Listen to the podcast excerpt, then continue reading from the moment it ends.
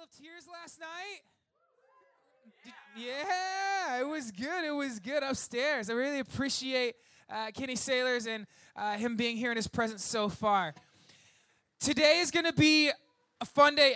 There's always this weird kind of Q&A time, but we are going to make this a little bit more interview style because he's not only a fun storyteller, but I think there's a lot to kind of glean from his wisdom in all of his areas. Like for him to drop the comment of, "Yeah, I had a, a couple million stolen from me," and then move on. You're like, we're sitting there in our ministry budget mind saying, yeah, how did you get a million dollars to begin with? You know, how does that even happen? So there's so many questions just to unpack his story and hear how God's worked through all of that.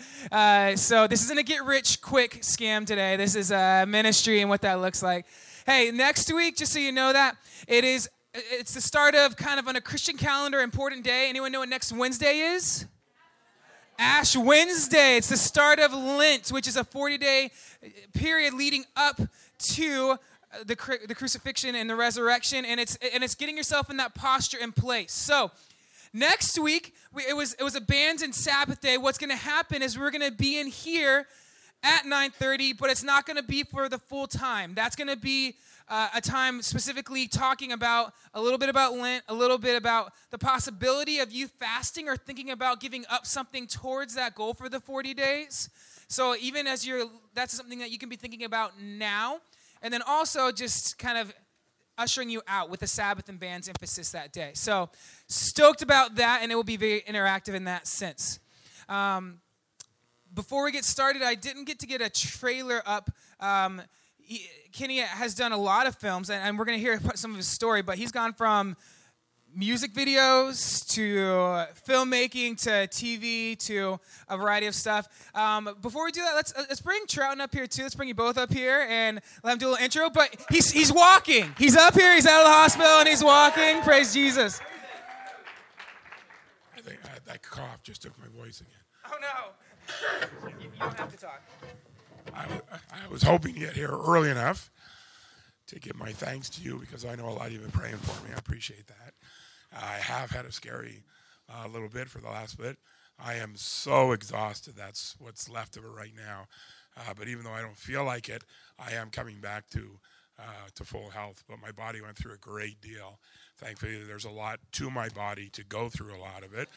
Um, but uh, I know a lot of you were asking my wife last night how I was doing and what I'm having to do right now. I was, after all the work we've had to get Kenny here, I was disappointed I couldn't be there last night to be with you, but I have to pick and choose what I do. And uh, Dr. Smith told me that my first priority is some faculty meeting or something this afternoon. And so I'm trying to fit other things in there. Some of your marking will be a little delayed, uh, just uh, with apologies for that. Um, but I've come a long ways after some scary days.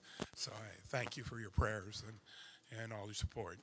And I got a little frustrated because, as I say, I got my buddy Kenny here. But one of the things I did in anticipation of Kenny coming here was arrange a lot of my classes to be a little bit less of me and more of other. And some of you have been in my classes. We had presentations and, and DVDs and stuff. I had lined all that up. So if God was going to say a time to take me down, it was when I'd made a lot of arrangements with my classes as well to be good. And thankfully, we brought somebody in here that has such a great personality that once he gets introduced to you, he can take it from there. So, so thank you for your prayers. I think that carried me through it. So, and you're stuck with me a little bit longer. So up here for just a second. Um, usually we pray for Kenny, and we actually pray for Kenny as Pulse leaders, but I'm going to have Kenny pray for Dave right That's now right. and just his health as a visitor and friend here. So we're just going to pray for you as we continue on with Pulse today. Lord, we just come before you and we thank you for Brother Dave here and for everything he means to the body of Christ and to this student body here and to this whole campus and school. And we just thank you for giving him his strength back and his health back. Let him continue to grow and let him continue to grow in health and God give him his strength and let him be back to full 100% so this world will have to handle him more longer. So thank you, Lord. In Jesus' name we pray. Amen. Amen. Amen. Dave, thanks so much for investing and getting Kenny up here to be with us today and everything the school's It's done. been a both days. How, how long have we been trying? You've been talking like two years or something? Or you, yeah, at least two years. So. Yeah, I know it was a wholly, totally different movie. And we as a campus, we care about hands on ministry. That was a huge, big part of Pulse. And just so you know, also praying for people that are sending them out. Um, I want to pray. This last weekend, we had a Dunamis rally. Some students went to that, where some students are a part of that, where we, uh, go, we send teams out to minister. And we were even talking this morning about the commotion rally and the churches coming together, where we're going as a campus up to Fredericton to support that Sunday night. And so, really excited for the ways that we are trying to be out in the community and be a part of praying and sending um, not only each other to do ministry, but the youth pastors in the local churches. So, uh, Kenny, we are so excited to have you here because it's a different variety for us. So this is ascending and uh, with video filmmaking. It's not like a major at our school. Uh, we have creative people that do things like that, um, but it's not one of our uh, main emphasis. But we so this is a fun day to have you with us. I, we're gonna have this a little bit more interview time, and you will have some times to talk about this as a whole. I, I did have two slides. I had two questions to kind of get us started off, and then you can go with your story and go all around that too. Yeah, yeah. Um, we were talking, and you were talking about the ups and the downs and how, having some hard times in there. And it made me think. Can I'll try and go to this first slide. It made me think of pastor burning of burnout, um, and it's not something we talk a lot about, but just continuing through ministry. And this was one thing that a, a ministry called Seedbed put together, just talking about some of the stats as to uh, the things that happen. And um, one interesting stat on here was 45% of pastors' wives say the greatest danger to them and their family is physical, emotional, mental, and spiritual burnout. 25% see their husband's work schedule as a source of conflict and detriment to the family. 90% work more than 50 hours a week, yet admit they feel their work is never done and the expectation never ends. And there is, there is this sense of uh, a commitment in ministry that can take you well beyond your boundaries to the point of crashing. And hopefully you never get there. And I will send this to you guys so you have this later on, but hopefully you never get there. But there are moments where you succeed, moments you fail, and you were very transparent about that. And so this this came to mind as something that would be pertinent to us. And I thought you might be able to share a little bit from your life as to the ups and downs and what that would look like. Uh, that's actually a great um, a great thing because you, it's exactly the same thing. In our industry, you you go so full in. Once you go all in, you're literally all in, and you keep going. And and uh, I mean, I'm 38 years old, and I've never been married. I'm single still, and um, and you know it's amazing. But I mean, I've almost been married, but it didn't work out. And the reason why, my schedule, um, because I constantly travel. I mean, it, it, it's a demanding a demanding career and the same way in a, in a pastoral and a ministry effect because I, I know plenty of ministers uh, from missionaries to pastors to youth pastors uh, traveling evangelists, all these different things i've known people throughout my whole life and it's real interesting because the the demands while totally in a different field but the demands still hit you the same way and of course, like for me, it was uh, it was more of a choice. It was a sacrifice um, because there were times in my life. I, there was at one point about ten years ago, I was going to get married, and uh, but the um, it just came down to the point I'd had to change my life so much. and I know, and sometimes I sit back and go, okay, was this the right choice? You know, but uh, but it was either choosing the relationship or choosing the career that I'd spent the last, uh, well, I guess almost ten years at that point, uh, building and um, and it came a decision, and I made the decision to go with my career because it was, and uh, and after a lot of prayer though, I mean, it's not like I was just like, ah, you know what, get out of here, you know, um, and uh, it's like, man, no way, I'm making movies, man, you know, don't keep me down. it wasn't like that. It was a lot of prayer. It was hard. It was not easy to do, but I felt like the Lord had given me the the the grace to go on, and uh, because sometimes you have to look at your um, you have to look at your purpose and your calling. And, uh, and anytime you're called into something, uh, there's always going to be a lot of hard choices to make. And when you hit those high points and low points, because people, in my career, especially in my business, everybody looks at success based upon, and they look at success and failure based upon money, projects, and things like that. What kind of car you're driving, you know, th- those kind of things. And um, and actually, when I was when I was younger in the business, that stuff used to matter. And then you get to a point where it doesn't matter because you're just like, I mean, when you're to the point where you can buy anything you want, um, then you're like, okay, well, you know, I can get anything I want. Then you're still not satisfied with it. And then you lose everything you have because I've had that happen on multiple occasions. Uh, but it's one of those things whenever you hit the bottom, uh, you still, the only thing left is your purpose. you know, and I don't know if that m- fits Yeah. in context to what you're talking about. No, and you um so so talk to me through that in the sense of um, is it okay to fail? Like there's gonna be times in ministry. Actually, this morning in our faculty meeting, someone was saying like there's like working towards a Super Bowl. There's some weeks that you feel really good, and there's some weeks where you feel like you lost the game per se. Um, but in ministry, that's really hard because you feel like it's a sermon. If you like people's lives on the line, or a teaching and different things, you you feel the sense of. And then if you hit the bottom, can you how do you get out of that like if there's a moment where you're there um, let me pause for one second how many of you so far would say you've been to the point through your college career to where you've already crashed at some point. All right all right. So so so you're not we're not speaking to something that doesn't happen pushing themselves. And, and and we know that we know this. We think it gets easier and some things change schedule wise but your schedule gets more demanding rather than less after school to some degree. So we, we know that this doesn't change. So knowing that there's moments where we crash and you knowing that happening in your life what do you do with those moments? Well, the first thing I do, because I can't tell you how many times I've been there, sitting there going, okay, why did I pick this stupid business? because it's it, it's crazy. That's a very we're th- my world's a very uh, fluctuating world. It's always up down. I mean, I've had um, I've been on the brink of you know I've been sitting there. We already had a pretty much a done deal where we had a we had a project that was going to be you know several million dollars and all this stuff and and uh, sitting there, oh yeah, everything's good. And then the next day you get a phone call, the whole deal's been killed because of some reason, and you're like, uh, what?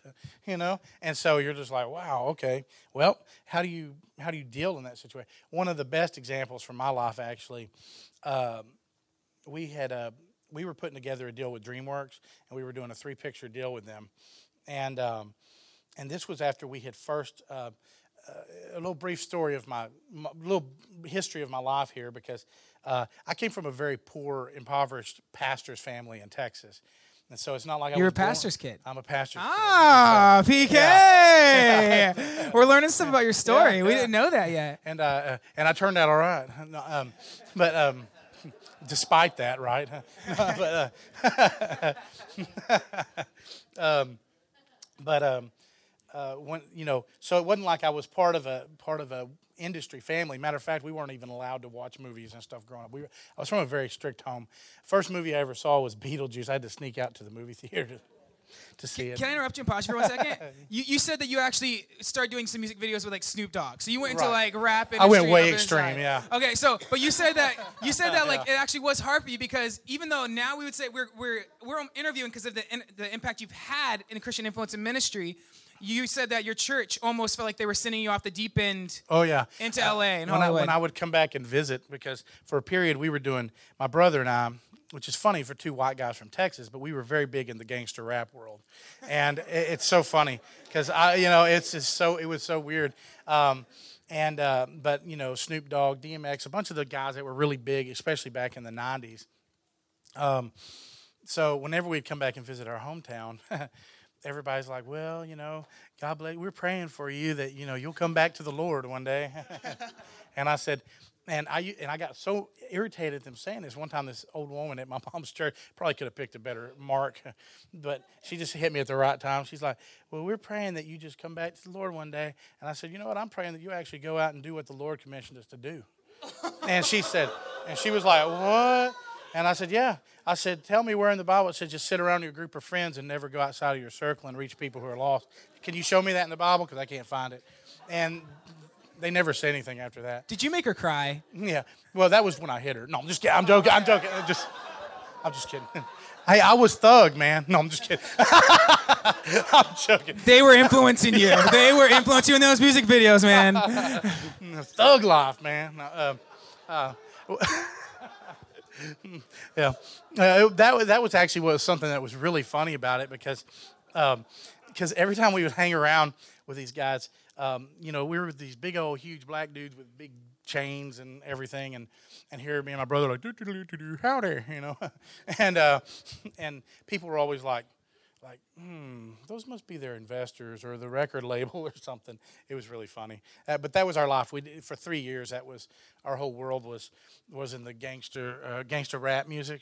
And so I remember Jay Z when he was a for it, lot younger, starting his career, and uh, uh, all these guys when they were really young, it was so weird. Lil Wayne was real little.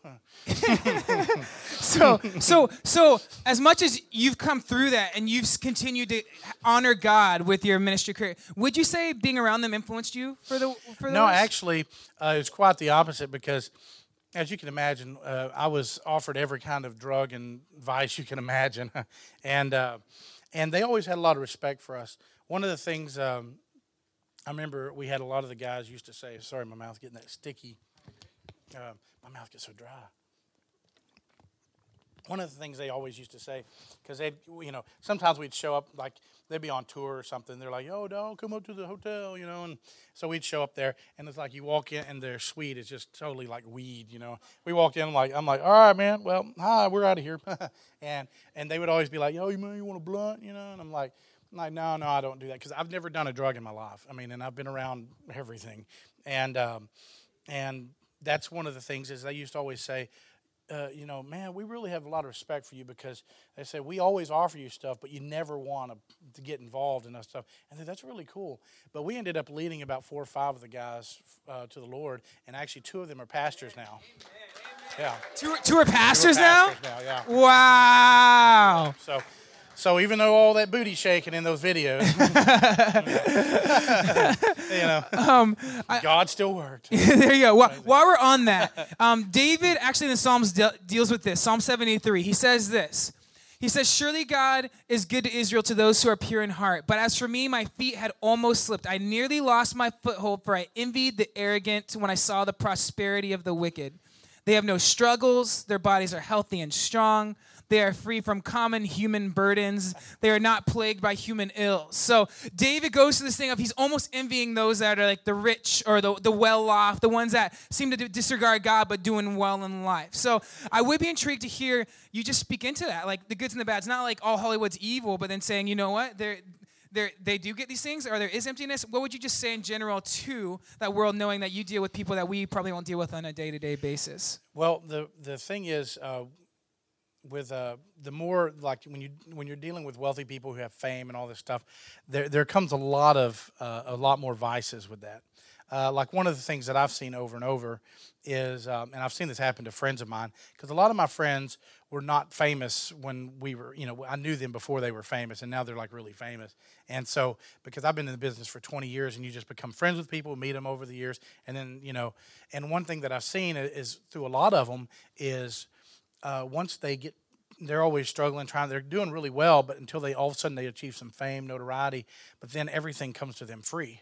So now they actually have the ability to get uh, they have the ability to you know get things buy things get whatever they want but now everything's given to them free and that becomes a very interesting play in their mind because all of a sudden like they can go anywhere and they get uh, the premium drugs and everything are given to them free and all this stuff so a lot of them that i thought would be really strong getting there and they end up getting collapsing they keep a public persona really nice but a lot of them are i mean they are hardcore drug addicts and all this stuff. And I've seen it happen so many times. I mean, I literally cannot even count how many times I've seen it in people I know. And um, and that they have because uh, money and fame. The one thing I've noticed it brings out it brings out your true character. And uh, you can hide your character when you got when you've got nothing, but when you have stuff, your true character shines through shines through uh, more often than not. And and that's not completely all the case because I know some guys who are some really good people, but a lot of them will actually have to go over this hump of all this stuff and then they come out of it. But it's uh, it's very rare that you see people who don't ha- they have some very deep hardcore vices because everything is accessible to them. And um, so, So, what would you say to some people in here? That that even though I get what you're saying, and you're saying when you're in the midst of it, you can realize, you can see the people, you can see how many times it doesn't satisfy, and you can lose the lure of that. I would still say there's probably people in here that are going to be the opposite side. We're, ne- we're never going to see a million dollars, and we still wonder what it would be like to be there. What would you speak into people's lives that might still in their head have this lure of, yeah, but we, we know it's vanity, but but Yeah. No, I mean, and, and I, you could chalk me up in that category because I was the same way. And uh, the the big thing about it is there's that old adage, you know, uh, money doesn't bring happiness, and it really doesn't. um, it pays the bills. you know, it makes bills easier to pay. You can get more things. But the problem is, that's a problem with our culture. Is we've we've determined we've based everything upon things and what you have and what you can get. And uh, while it's it's nice, at the same time, it's also um, it becomes a you know there was there, there was a reason why Jesus said uh, that it was easier for a camel to go through an eye of the needle than a rich man to enter heaven, because whenever you have less uh, and this is something from that I've seen from my travels around the world in different places is is that you see the faith of people whenever you can get anything it's you have a lot less requirement for faith. Because uh, if you want something oh well i can go get that i don't need faith to get anything i don't need faith to get this i don't need faith to get better i can go to a doctor the best doctor all this stuff all of a sudden you find that you're relying upon yourself and what you have made, your money, your all this, you're relying on that and you don't rely on God. And so it becomes a matter of faith, really. Because, and I understand that in a way now than I did a long time ago because, you know, I had the same thing. I was like, oh man, you get money, everything's good and dandy. But the problem is, is you start relying upon yourself. And any time in any stage of our life when we rely upon ourselves more than we rely on God, it's always a recipe for disaster. And wow. that's probably one of the biggest things that I've have noticed and seen. Wow. Now you shared in Carolina, what class was that? You shared in Intro to Missions, and you were wanting him to tell a specific story that you in Intro to Missions. Pink Church. The Pink okay. Church. Uh, for those of you who saw Veil of Tears last night, uh, the story of the girl who had poisoned her, her the in-law. She was forced into a marriage, and then they took and poisoned her and everything, so that she would, uh, because the ha- family was not happy that he married her. Um, well, that little church, there was a little pink church. Did you pay attention to the church in the movie? Okay, you saw it. Okay, the the pastor of this church um, uh, is a 26 year old 26 year old guy who um, looks like he's about 15. He's a real young looking dude, and um, and so we were up there. Um, we were sitting around one day, and I was like, "So, you know, what brought you to this village and everything?" And and he told us a story, um, how he was from he was from another village, and um, um, and he was a he's a first generation believer. He's from a, his his village was all Hindu, and uh, and then they when a missionary came in, the whole village actually converted to Christianity, and he was raised his uh, later uh, teen years in the in the church, and he decided God called him to be a pastor, to be a missionary, uh, to his own country, and so he went and joined up in one of our Bible schools that we've had down there, uh, one of the GFA's Bible schools. Went through a three year program, and then he went out into an unreached to these villages, one of these villages out in the middle of nowhere, and it was this. Uh, I can't think of the name of that village, but it was up in Assam anyhow, so he gets to this village, and um, he stays about uh, eight or ten kilometers away. There's a there's a um, because there's a church already established over there, so he's over there sleeping on the floor. Um, and so every day he gets up and walks to this village. There are three villages that make up about fifteen hundred people, and uh, and it's they're all Hindus. And he walks every day. He walks over there trying to and go witness to people because that's where he felt God called him to is that little collection of villages. So he goes over there every day, and every day they're like, "Get out of here! We're going to kill you if you come back tomorrow." And then he would come back, and they're like, "We're going to kill you if you come back tomorrow." And he comes back, and uh, they got to where they were running him out of town, and he he actually learned the whole language because they spoke a totally different language. He learned their entire language in one month, uh, and uh, so he went every day. He would go back, and after six months, he said he started getting tired. He was like, you know, he's like going, "Hey, man, you know." God, he goes, but I know God called me here, so I want to keep going back. He said he, he was losing heart and all this stuff because nobody would listen. And all they did was want to kill him and they chase him around. And I mean, they literally chase him around the village. And, uh, it's crazy. And uh, so finally, one day he goes over after he'd been there six months and he said he had kind of lost a little bit of heart.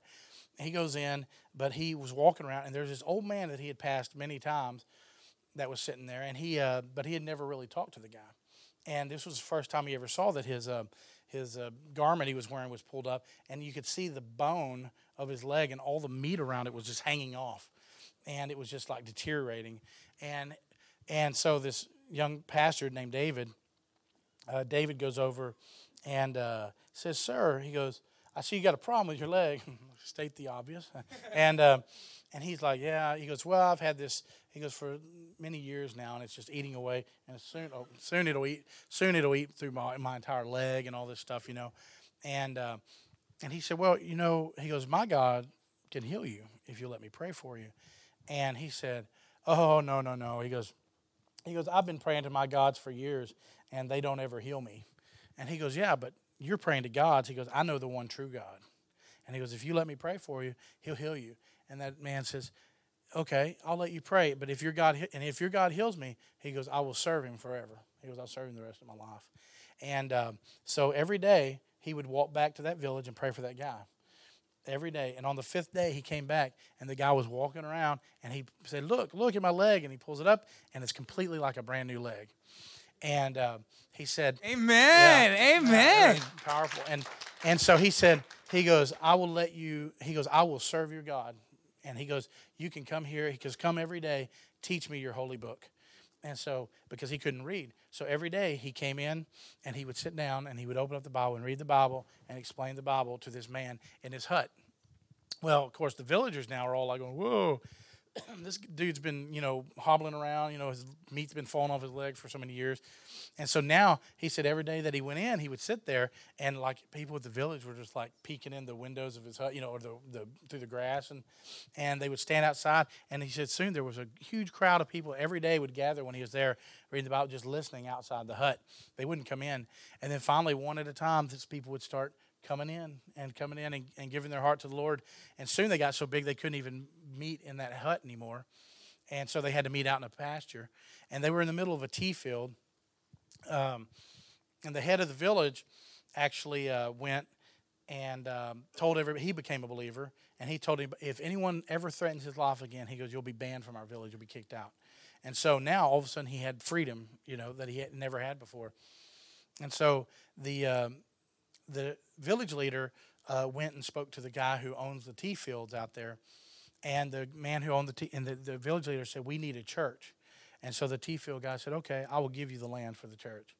And so now, after him being there for a year and a half, I think at that point, um, they built a little church up there, and they have almost a little over 200 people that walk miles daily. I mean, on Sundays, to come to the to the uh, come to church and worship. And what's really amazing about it is that it started from this young guy who wouldn't give up. And even, I mean, being threatened to kill. I mean, you know, very few of us can say you go to some town they're like threatening to kill you, you know. And uh, but he knew God had called him there, and that's an important thing. And this is something that I've always had to remember. And that story really challenged me is that you have to remember your call. Above all else, we have to remember that our, we're called to do something, no matter how hard it gets, no matter how many people come against us um, you have to remember that you have to remember the call. And that, that gets hard. That's a tough thing because sometimes it's easier to walk away and to give up than it is to go through the, to, you know, continue your call. And uh, so that's a great story. And so that was a little church where they have that women's group now. And so in that video, it's, what's amazing was in the movie, uh, those girl, those young girls that are the leaders of the women's ministry, uh, just a year and a half before then, they were Hindu uh, worshipers. They were Hindus, raised Hindu, and they had come to know the Lord just in that year and a half. And they're so on fire for God. They know the, they, they study the Bible, and it's just amazing. It's really amazing. Thank you. Yeah. Praise God what's happening. Yeah. Um, you do an amazing job of there knowing that there's hard times and portraying the, the bad, but then also having a very hopeful, grace-filled message. Like, and I really appreciate that about you. Like, there, there's this also sense of very much hope in that. Uh, before I go on, I want to ask you a hard question. Before I do that, I want to give you two. I want to give you about three minutes talking to the person next to you. I want you to answer this question because Hollywood gets a lot of um, flack one way or the other. Do you? And, and this is theological. We're going underneath this. Do you think the world's getting better, the same, or worse? Like, if you're going Hollywood, are we on the down? Is, is the world getting worse and worse? Um, do you feel like you know what? There's some places beginning more secular, but God's still working in the midst of it. Um, so, from your opinion, Hollywood and, the, and, and America specifically, North America, Canada, where, where would you say we are at spiritually, climate wise? All right, go ahead and take a couple minutes and speak to the person next to you. We're going to ask him to talk on that. Give you a juicy topic there. Okay, so we we want to hear your opinion on this. Um, I think there was someone else that said something on the long lines too, and so I, I can kind of anticipate where you would go with this. But someone also asked not only the negative side, but would there be people in the media movie industry that would be worth noting for their Christian influence as well? So that would be intriguing. That's like a that's a side thing we'd like to hear either way. But um, if you were if you were just going with it um, based off of just where you see the world going in Hollywood specifically, and a lot of the junk that they do put out there, where would you say kind of the world is at, the, the America is at, Hollywood is at, on the spiritual level? Well, um, that's a loaded question because um, the industry itself is about as lost as lost can get. okay, um, the difference is uh, the is that the movies, uh, you know, the the audience the audience still has a voice in movies. And this is what we always tell people. Always say, you vote every time you buy a ticket for a movie, and every time you buy a ticket for a movie, you vote and say, I want more of this movie, this type of movie. And so that's why it's very important what you go watch. Wow. And uh, because uh, if if we if it you know Hollywood will make they'll make movies that make money because at the end of the day that's all they care about. And if you if you if they they know Christians will go watch certain movies, they'll mimic them and try to make them Noah and um, and they'll they'll try to do what they can to market to that audience.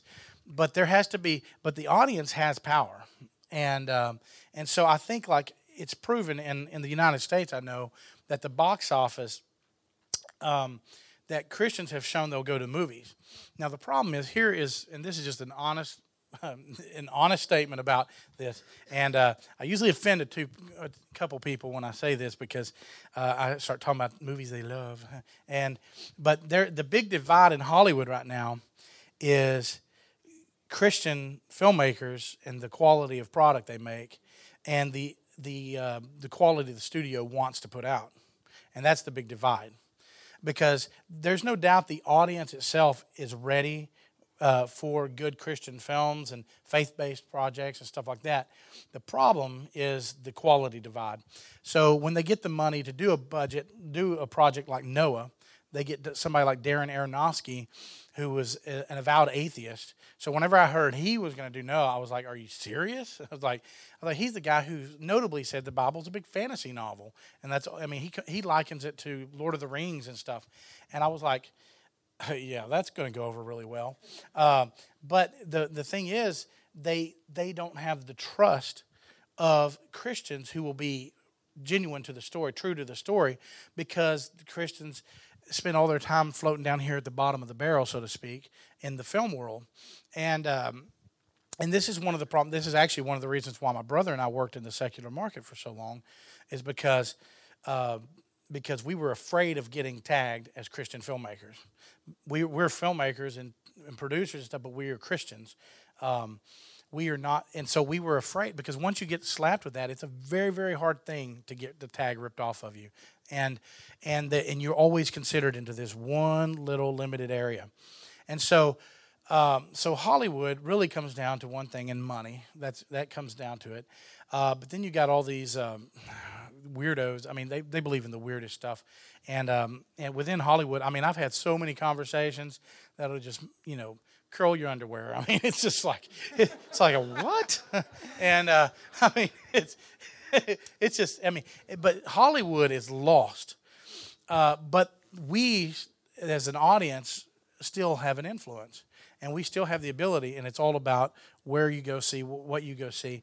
So the only way we're gonna you're gonna ever, you know, because you have power here in this.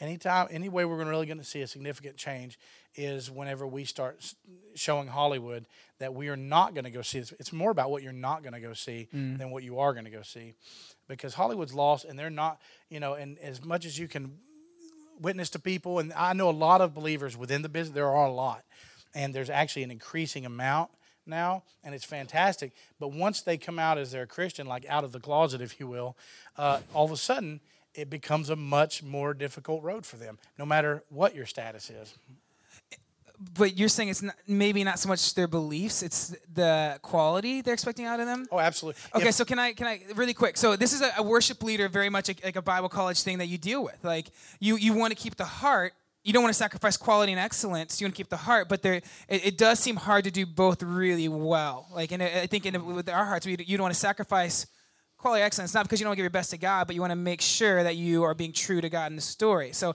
is that what you're saying with film directors, or is, it, is there something in there? Well, it's it's also the fact of like uh, a lot of the a lot of the directors, a lot of them that I know that are actually big directors doing you know hundred million plus dollar movies. There's quite a few that are actually believers, but the way they do that, like for example, he I call him an edgy believer because, but his name's Scott Derrickson, and he does. Um, he's doing the next Marvel movie, and um, uh, Doctor Strange. He's doing one of the Doctor Strange, and um, but he did a he did a film.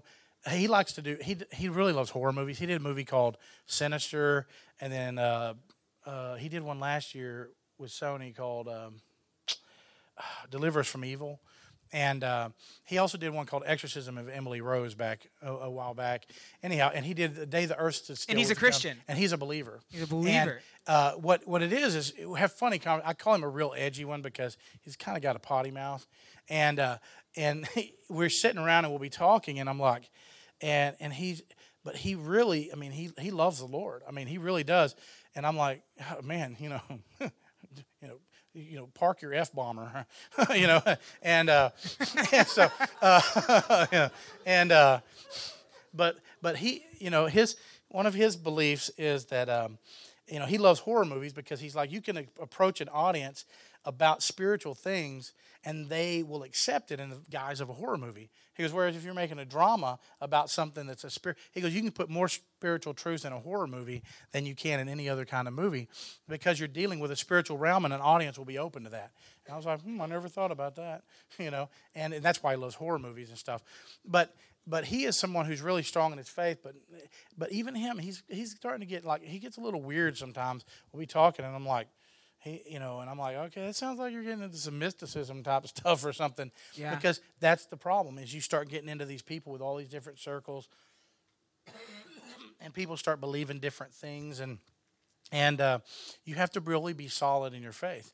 And uh, and then the director who uh, who did that movie Fury uh, with Brad Pitt recently, yeah, um, he is a he is also he he's he's a believer, and uh, and he said uh, he's and that's actually uh, I, I, did some of you guys hear about Shia LaBeouf and his uh, his uh, how, conversion. How, you know, his conversion, and uh, well, they they say it's pretty genuine. The guy because he had he had two opposing views. Brad Pitt was raised in church, and and and Brad, while a very nice guy, um, he is totally confused about his belief system, and uh, and because we've actually talked about it before, and he's very confused about his belief system, and um, but he is very against Christianity and the church.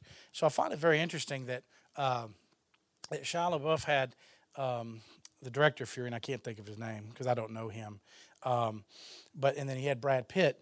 Uh, and he said of the opposing views he would talk to brad but brad was telling him like yeah you know and he was telling him all this stuff about about you know the church and christianity and all these different things but Shia, Shia said that he was reading the bible and uh, and he said there's something about the bible he said that is real and authentic that i've never ever experienced before and he was reading the bible just because his character was a christian in the movie uh, was a bible reader so he was reading the bible for a character and uh, and so it's interesting. But you know, the the way you have to look at it is a lot of these people are coming from, you know.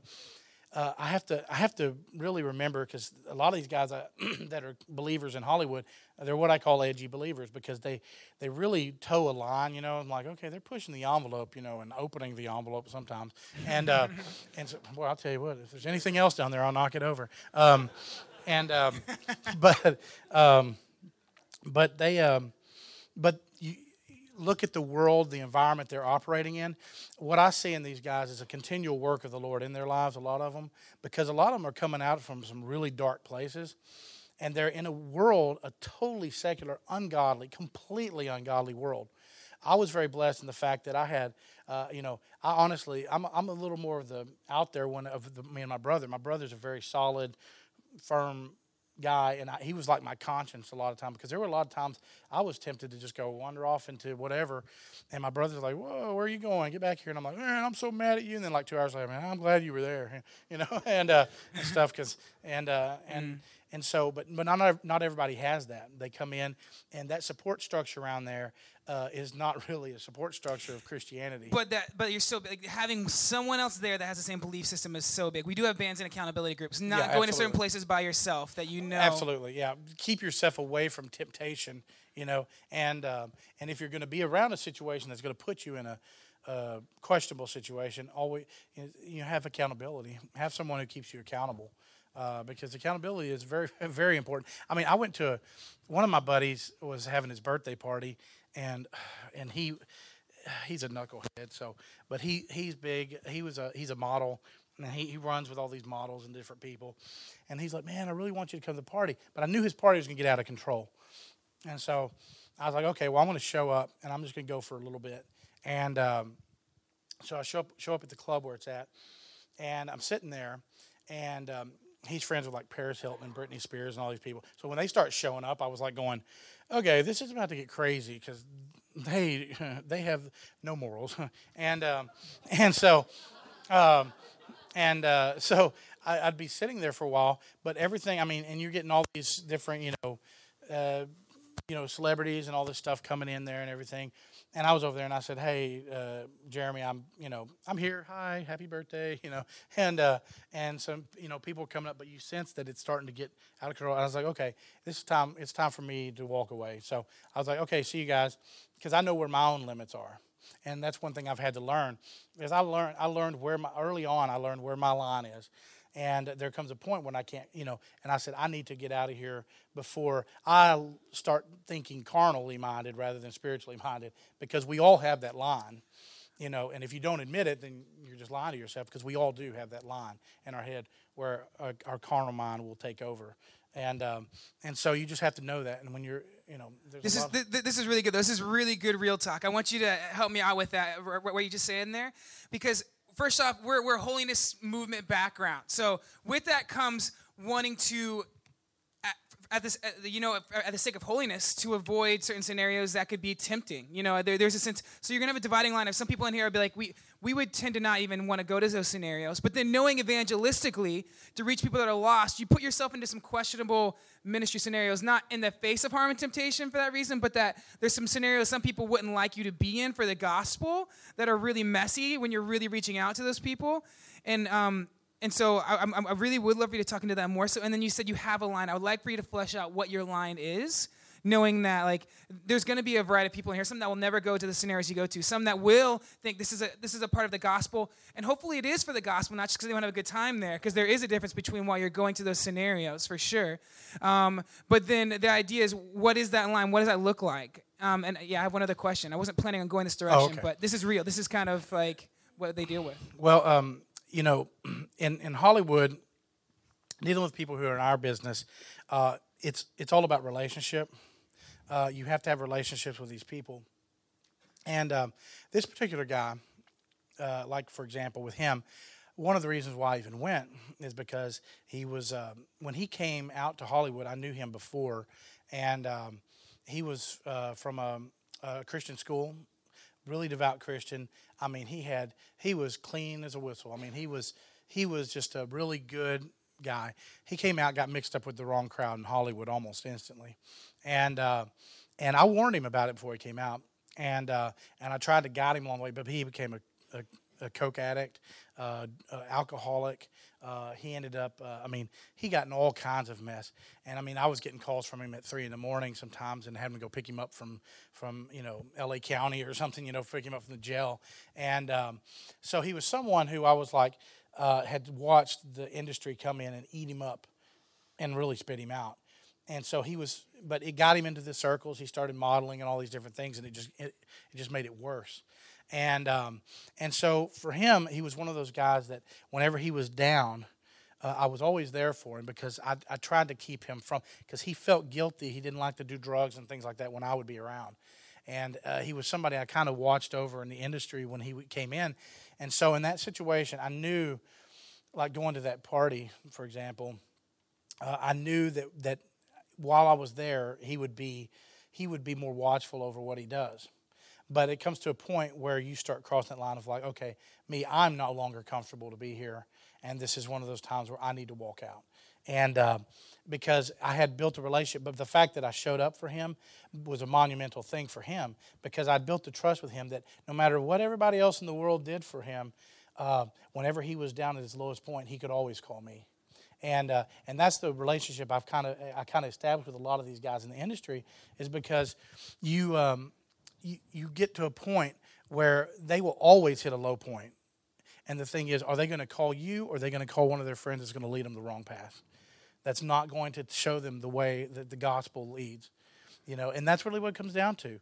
And so every time, like uh, he would call me, I would sit there and I'd and I'd go over to his house or something, and and he'd be coming down off of this, you know, three days of a of, of a drug spree, and I'd go sit down over there. And again, he was a guy who made lots of money. He became a very successful model, and you know he had his choice of women, his choice of drugs, everything.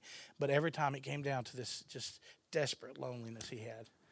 And I would say that in that moment, you were you when you're saying it, didn't feel right for me. You were being spirit led, not only just like a, it's not just a conscious thing. That would be you saying, you know, I feel like there's a prompting saying I'm not supposed to be here. Yeah. And I and can I can I acknowledge too that you were already like I mean you weren't seeking out those parties. It wasn't something you were going to. That was something mm-hmm. that you were already like that was a part of your relational community. Right, absolutely. Because you know a lot of like normally if there was a party it was at a club I would not go to. I just I, tip, I just don't go to clubs.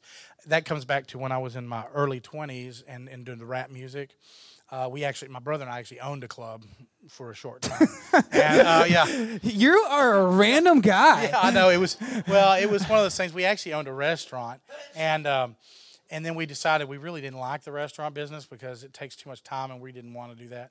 And so uh, we turned converted a restaurant into a club, and it became really successful. We were making about ten grand a weekend, um, mm. Just and but the problem is we weren't even big club guys. We didn't really like it, but we just looked at it as an investment kind of thing.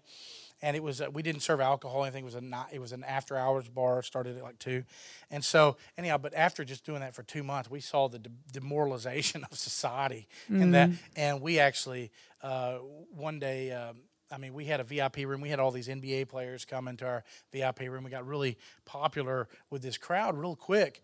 But the problem was we started seeing. Were, I was when I was walking in the bathroom and people were doing lines of coke off the toilet seat. I'm like, dude, seriously? And they're like, what? I'm not doing anything. They got blood running out their nose. And I'm like, and my brother and I sit down and we made a conscious decision. We said, okay, we did this as an investment. We thought it might be kind of interesting, but all we are doing is is we are supporting this lifestyle. And so we literally just one day said we're not opening anymore after about a month and a half two months i guess we were open. And we said no more. And so and i never stepped i mean i never stepped foot in a club again because it totally um, it totally i was like man it was worse than i even thought clubs were. I mean it was it was awful. So and and um, later in life like i never went to clubs uh, because I just didn't find them appealing. Most of the parties I were invited to were at private parties at people's, you know, mansions or whatever. You know. Can I just say before you go on that, thank you, and we respect you for making that decision. Like, I mean, there is a sense of knowing sometimes you step into scenarios you didn't know you were going into, and then you realize that, like, same thing. The, God spirit convicts you. This isn't what we're supposed to be doing. Thank you for making a moral decision from us. I, I, I think we appreciate you for doing that. Yeah, it's and it was, I mean, you know, and it wasn't even though you know we were, we were making good money there, you know, it was a good return on our investment. We ended up losing a lot of money on it, but just because, you know, but it's one of those things. It was, and, and you know, because you have to at some point you have to have a line where you realize, okay, you know, and um, and so, uh, but you know, typically, and and going to some of these private parties, uh, as soon as they started taking a turn for the wild, man, I was going out, valet, bring my car back. You know, I'm out of here because you know, you just, you know, you just it's I saw I've seen too many people get sucked into it, and and I, and every time somebody asks me, say, "Oh man, I'm going to move to L.A., you know, and get in the business," I say, "Well, number one, you probably shouldn't get in this business because uh, it's, it's, you got to have thick skin, and uh, and a lot of rejection, a lot of uh, a lot a lot. You have way more failures than you have successes, and um, and so." And there's so much temptation that unless your character is super strong and you're super grounded in the word, then going to Los Angeles is the worst place to ever go. let's pause. I want to start going into he's some, some amazing gospel stories, and I want to go into what it looks like to tell a story of the gospel, and in a different direction. Hear some of the stories you were just sharing with me. Um, I want to take a moment and go back to you guys talking in your groups. Real talk again on this one because it is something you'll deal with. If you want to share the gospel and be relational in scenarios, how much or not are you going to step into certain scenarios? What are your boundaries? Based off, are you going to be like a drunk? Like, are you going to be a designated driver for somebody or not? Um, are you going to be someone that, um, what does it look like, the difference between seeking these out versus knowing that's a relational community? Like, it is a line where if you're wanting to be evangelistic, some, like, the, the, the Christian, like, opinion is different on this. And I'm not, like, trying to foster anything, but I'm saying I would rather you have those conversations in Christian community rather than not have these conversations as to what it looks like to, to honor God in the way you do relationships and be evangelistic for the gospel where you live. So go ahead and take a few minutes and discuss a little bit of those boundaries we were just talking about right there with the people next to you.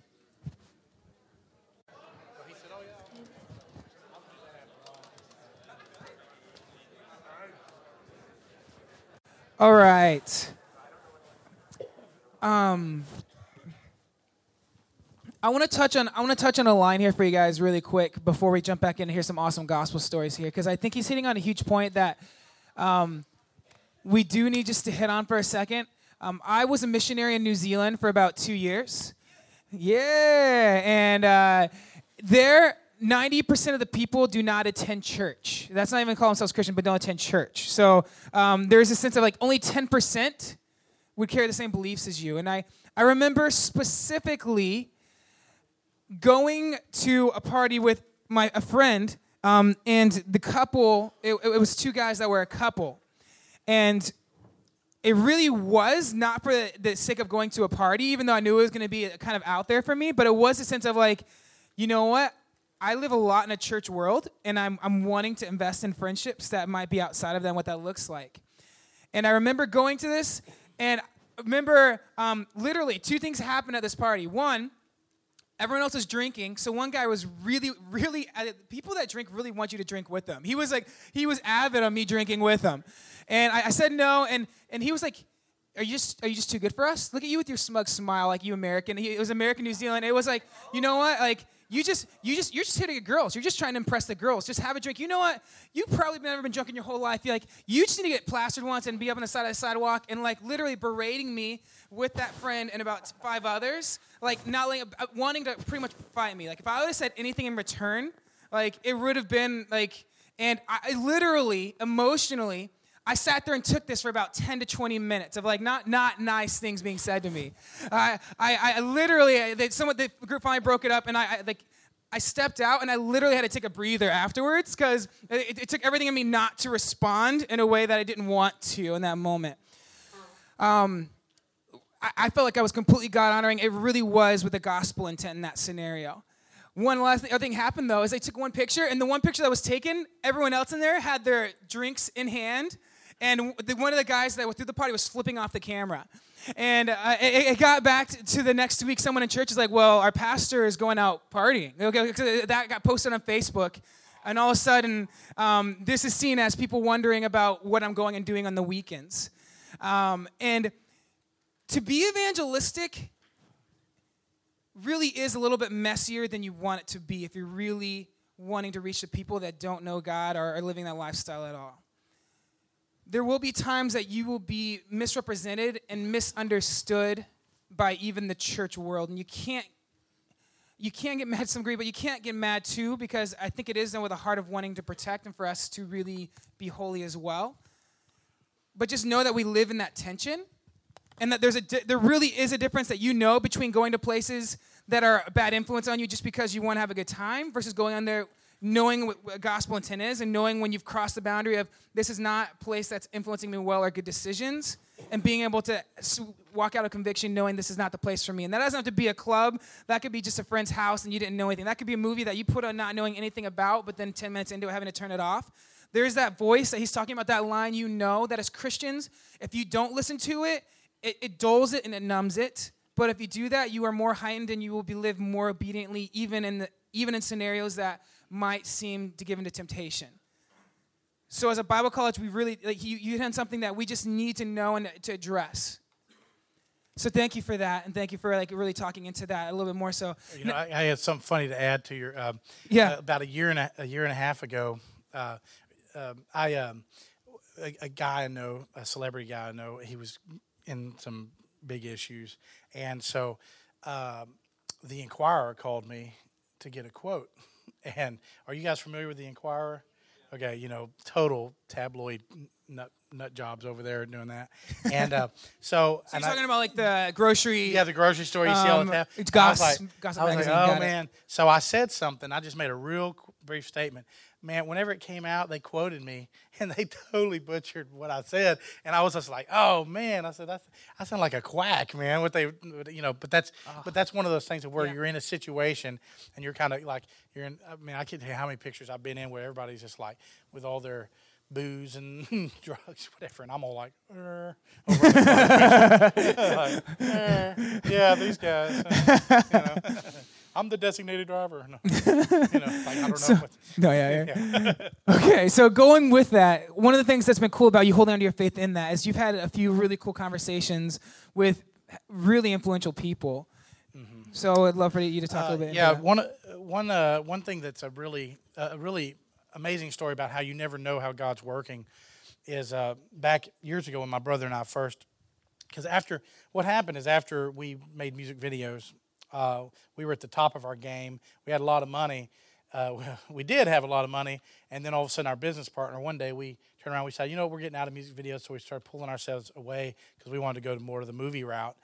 And uh, and when we did, our business partner ran off with all our money, and all of a sudden, my brother and I here we were at the top of our game, and we were dead broke, and we are like, "What?" You know, I mean, literally in one day we found out, "Holy cow, we have nothing," and um, and so, but all we had were connections and people we knew. We would uh, people were like, "Well, you should sue him," but I was like, "With what?" you know, I was like, "We don't have enough money to sue the guy," you know, and. Uh, and so, but we were like, oh well, you know what? I was like, uh, God will have His vengeance, not us. And so we we have to keep pushing forward. And so, um, and He did. no, I'm just kidding. Uh, I feel like I should wring my hands a little bit. No, no. Uh, so we anyhow we went out to L.A. And we the one thing we did have were connections. And so we had a meeting set up with uh, with one of the top executives of DreamWorks. Uh, and this guy's like, you know, two doors down from Steven Spielberg. I mean, big time, big time executive. And so we went in there. We had an opportunity. Our agent had gotten us arranged where we could go in and have a meeting with him. We spent, we sold stuff and everything so we could get out to L.A. because we were in Texas at that time. And uh, this is, we were kind of forced into moving to L.A. because we didn't have the money to get back. Um, and so uh, we get out there, but we knew people and we had a reputation and so a good reputation. Um, so we go in, and our agent sets us up to go in with, with DreamWorks to pitch a project that we had come up with. We were like, "Yeah, this is awesome," and we go in there, and our agent's like, "Okay, look, this guy never takes meetings with people. I mean, it's very hard to get him, and if you get 15 minutes." Consider it a good day in Hollywood because, and he said he never smiles. He just, mm, you know, and just sits there. And he goes, so make your pitch quick, get in, pitch, pitch, and be done. And so my brother and I walk in. We're like, you know, Texas guys, and uh, we, we walk in, and uh, and it's intimidating because we're walking into uh, DreamWorks here, you know, and we we go in and we get into his office and we're sitting there, and you know, he he is he's a straight face, just like you know, like, why are you here? And we sit down and, and we're, you know, making stupid jokes that we do. And, uh, and they were, and he didn't laugh. And, um, and we were like, uh, so we, we started pitching our project and then we pitched our project and then, uh, we took just maybe five to eight minutes to pitch the project. And he was just sitting there and he was like, that's one of the most terrible ideas I've ever heard. And we were like, oh well, okay, you know, like oh deflated, and uh, and uh, and and um, and he goes, that's awful. He goes, but where are you guys from? And we're like, oh, we're from Texas. Interesting. And he, and then he just started talking, having conversation. We ended up being in there for two hours, and we ended up becoming very good friends with the guy. And uh, our agent, of course, was like, "Whoa, man, I can't believe this!" You know, he's off off the charts. And uh, but we ended up, and he said, "You know, at the end of that meeting, he said, you know, he goes, y'all's idea was terrible. He goes, but I may have a couple projects I could throw you guys into." And he goes, uh, so let's talk. And we're like, okay. So we ended up coming back, and we ended up for the next year, we ended up putting together this this three picture movie deal with DreamWorks that we were bringing in money from Germany because they were doing co productions and stuff. Anyhow, it was a big money deal. But over the course of that time, we became really good friends with this uh, this executive. And um, one day he called me up and he was like, "Hey man, you want to uh, go grab a bite to eat?" And I'm like, "Sure, um, you're paying, right?" you know, and uh, and he comes by, you know, in one of his, you know, two hundred thousand dollar cars, picks me up, and we go over and go to this restaurant. We go in there and sit. Two thousand or two hundred thousand? Two hundred thousand. Okay, yeah. okay. Was- Uh, that was one of his bonus cars, you know. Um, and um, we're sitting there at this restaurant, and I could tell something was on his mind. And uh, at this point, we had known each other for, for a few months. And um, I could tell something was on his mind. And he said, um, Can I ask you something? And I was like, Sure. And he goes, Are you a Christian? And I was like, Yeah. And he goes, I knew it. He goes, I knew there was something different about you guys. He goes, You're not like everybody else in this town. And I was like, Well, thank you. That's a good compliment, trust me. And uh, and he was like, You know, I've always had some questions about the Bible and and stuff. And for the next three hours, we sat there and we discussed the Bible and the gospel. And it was amazing. I mean, it really was. It was an amazing opportunity. Well, so over the course of the next the next year while we were putting this uh, movie deal together, we kept uh, we kept staying in touch. I mean, we we all staying in touch. Obviously, we were doing the deal together. We were we were having to borrow money to catch the bus to get up there to meet, you know. But everything was good because we were like we were about to be loaded rich because we were making tons of money off this thing. My brother and I were pulling away about thirty million dollars off this project, and uh, and so we were sitting there and we uh, we had um, over the course of that time, uh, we became very good friends and always having these talks. We'd get together and talk about the Bible and everything. And then one of another great testament of that was, on all of a sudden, we came to the point our deal was going to happen. We had been dead broke the last year, um, scrounging together everything.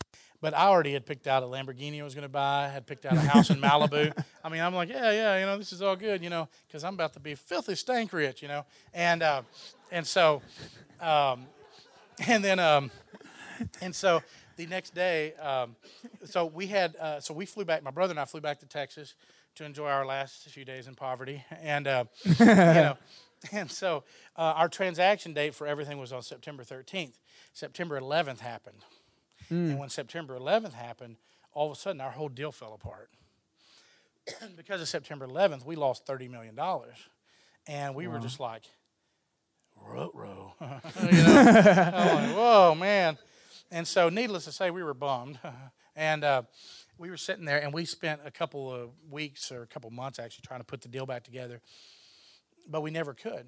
And we were like, man, and we were really, really bummed, as you can imagine.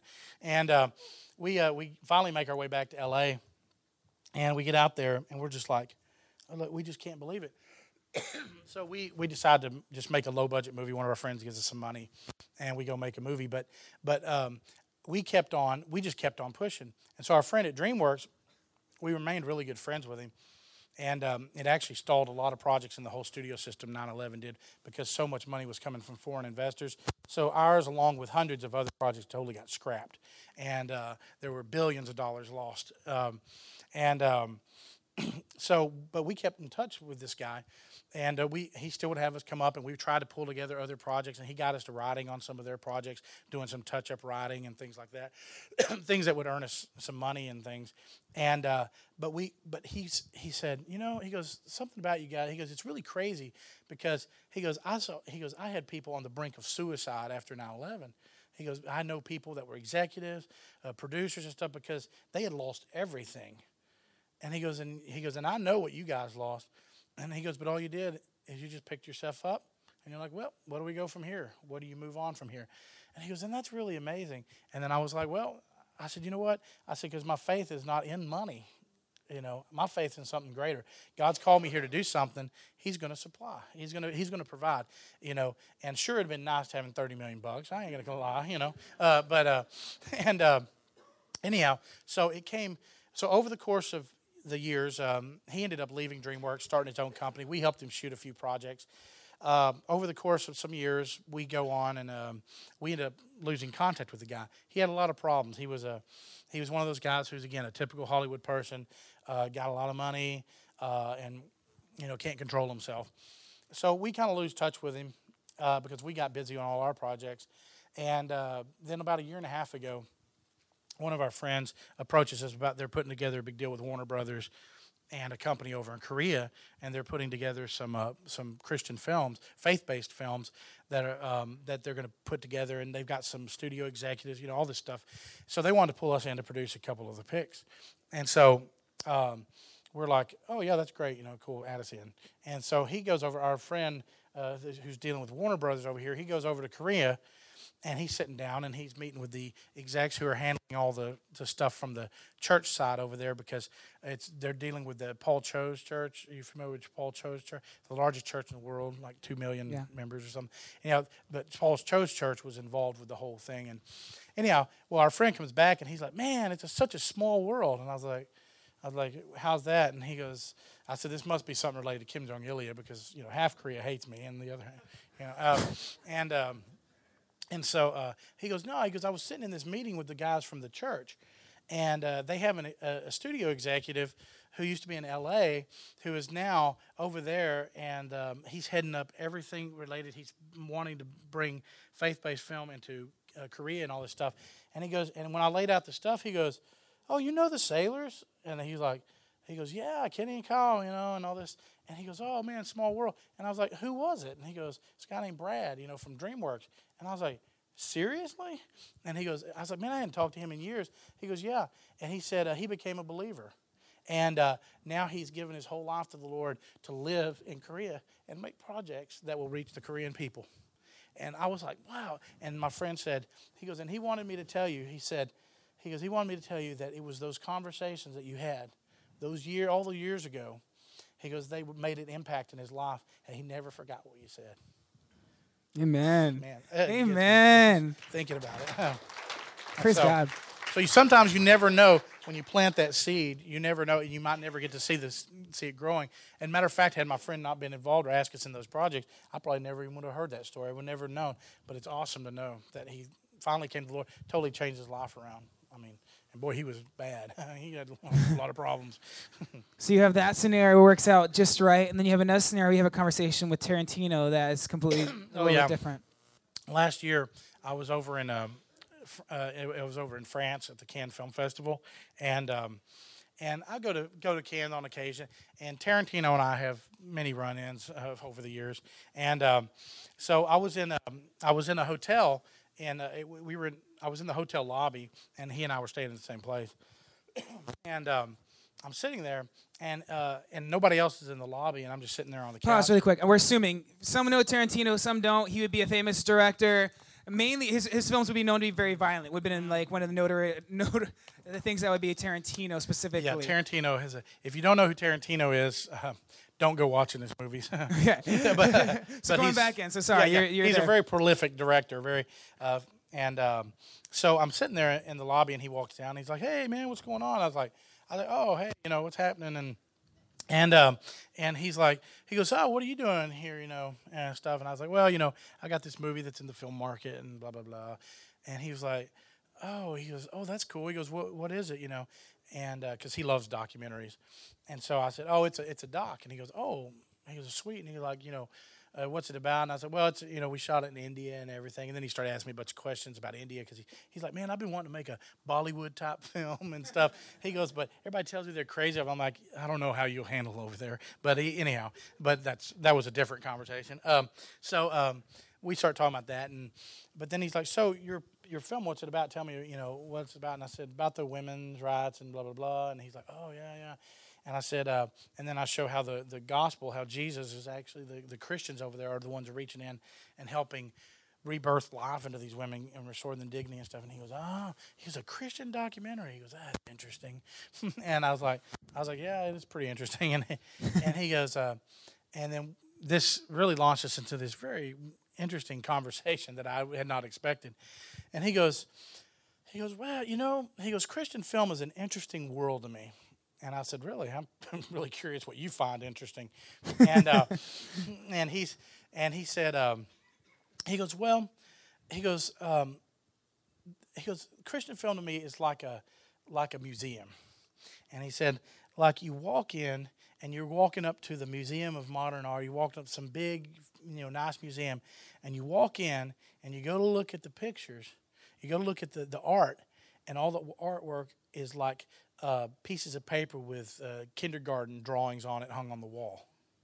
And he goes, and everywhere you look, he goes, you feel a letdown because the quality just isn't there.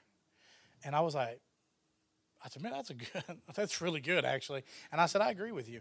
And he said, he goes, because, and he goes, it's not my deal with Christian film. He goes, we're filmmakers. He goes, we're all telling a story. And he goes, we're all preaching a message.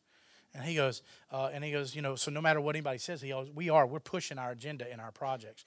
He goes, I've got no problem with the Christian filmmaker, or you know, he goes, like, you know, you're you make you want to make movies that have a Christian message. I have no problem with that. He goes, but you tell the message in a way that is quality, and tell it with a good story. And he said, you know, he said, you know, what one of my top favorite movies of all time is, and I was like, I have no idea. And and he's like, Passion of the Christ. And I was like, really? And he's like, he said, yeah. He goes, it's a beautiful, he's a masterpiece. He said, it's a masterpiece. He goes, Mel Gibson should have stopped film, period, after that movie and walked away. And he hmm. goes, he could, because he could never top what he did. And he said, because he goes, it was beautifully shot. He goes, the story was so compelling and drawing you in. And he goes, and you don't get any more Christian than the story of Jesus, you know. And I was like, I was like, it's very true. And and he said, but he was like, he goes, but it was such a powerful movie. And he goes, if Christian filmmakers would think with that in mind and stop worrying and stop making so much garbage and start ma- focusing in and making quality, making less but making quality, he goes, then I would have respect for that industry. And who knows? He goes, I might even get behind some of them. And I was like, I was like, well, that's really interesting. And um, he goes, well, what do you think? He goes, maybe I should go make a Christian film. And I was like, well, I said, I don't know about that. I don't know if I go that far. and, but what was really funny, and Dave wanted to bring this up because this was really funny. He and I had been sitting there talking for like, I don't know, 45 minutes or so. and John Travolta came up and was like, and John Travolta was like going like, "Yo, man, hey, hey Quentin, you know," and and, uh, and he's like, he goes, "Yo, man, are you gonna come with me down over here?" And blah blah blah.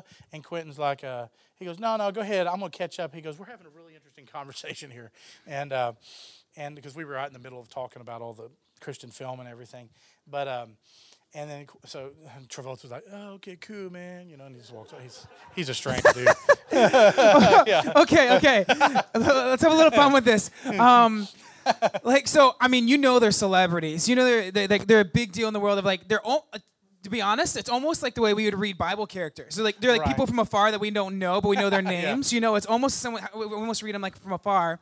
But to you, like, it, it loses allure, even though they're famous, they're just human. Right, right, yeah, absolutely. You get to you when you're around them so much. Now, there's a few still that have that that like you're kind of like woo, you know. There's a few. There's probably five, five or six for me, and but they're people that I grew up watching, and that, that makes a difference because they're a little different in my mind. Uh, and it's like you know Steven Spielberg was a big one. Um, and um, you know, then some, some cheesy like Arnold Schwarzenegger. You know, I mean, I grew up watching you know Arnold Schwarzenegger. So I'm like, "Ooh, hello Arnold, you know. and uh, um, uh, you know Stallone, and and then there's uh, Clint Eastwood, you know, and people like that. And um, but but for the most part, every other one, you know, they're pretty, you know, you they're you, and and the thing is, when you treat them like just another person, they actually appreciate that much better because you you don't get in there and you're all like, oh, can I take selfies? And so a lot of people are always like, so you know, man, you, you should have more pictures with you guys. I'm like. Well, when we're sitting around, we're not just thinking. I'm like thinking, hey, let's get pictures together, you know, and stuff like that. Now, a lot of them, sometimes we're in a situation, we'll get some pictures. If you'll go to my Facebook page, there's some pictures of me and some some Right. people around. Y'all are welcome to join, follow me on Facebook too, add me as a friend or whatever. Um, and so, um, but um, uh, yeah, so you, when you view, view them as just people, and especially when you start getting to know some of them, then you realize that they are just people. You know, there's there's you know, and and they have hard times and getting, and it, matter of fact, it's a pain when they're recognized everywhere. Yeah, and, and, and on the evangelism side too, sometimes people are natural to talking to people, sometimes they're not.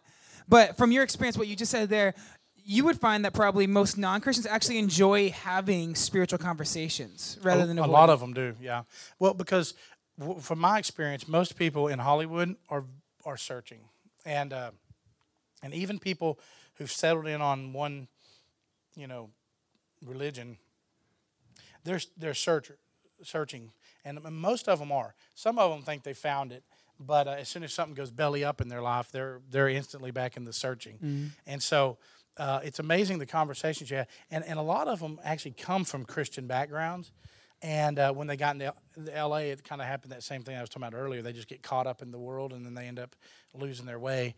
Um, uh, Brad Pitt's a great example of that because his parents are, are are wonderful, devout Christian people, and um, and Brad just kind of I don't know he just kind of turned into whatever, um, and I don't even know what he believes now, but. Uh, Let me bring it around one more time too with the gospel. I'm, I'm I'm enjoying just the gospel conversations, what you said in there, Tarantino, and then DreamWorks. Um, you kind of just right as right as I cut you off, you were saying telling telling the story in a in a, in a powerful way. Um, can can we as Christians tell the gospel in a poor way? Like, is there a way to tell the gospel as a powerful story versus not? well, I think it. Uh, I don't want to, you know, you don't want to discourage it, like, don't tell the gospel, but like, as Christians, and as a filmmaker, is there something that we need to do? Like, if th- this is, the, the, the gospel's powerful, the story is powerful. We need to, is there anything that you would say? Well, as far as just ministering the gospel, it, it really depends. Uh, um, I think, just from my experience, um, I'm I'm one of these people who um, I'm I'm a relational based person, uh, and I have no problem sharing the gospel. But the problem is, like in my industry, it's been it's a little I'm a little skewed because whenever before I lived in in California and it was in Texas, which is the belt buckle of the Bible Belt of the United States, um, you know, everybody's like, "Oh, I'm a Christian, a Christian," you know. So you, you know, and whenever you talk to somebody about the gospel, it's one thing. But whenever you go out and you're around people who are bitterly against the gospel, it's a whole different thing. And um, and so, How so? um, like because if you if you're not careful, you'll get lumped into a category of uh, I hate you and I don't want anything to do with you because you're a Christian. Uh, and so it what this is what people always and I don't know God's just given me favor I guess in this way because I have friends all the time tell me this. They're like you know it's really weird. They're like you have a lot of friends who are so far out there into atheism and all that stuff and they're like and, and we get in these conversations and I'm blunt and I'm like tell them they're idiots and all kind I mean that's probably a better way to do it but you know it, it's u- that's usually after a long conversation and they're getting like irritable um, but um, we sit there and we've had long conversations about the gospel and, and everything, and yet they still remain my friend. And everybody always asks me, they go, How do you keep friends that are so opposed to who you are as far as what you believe? And I said, I don't know.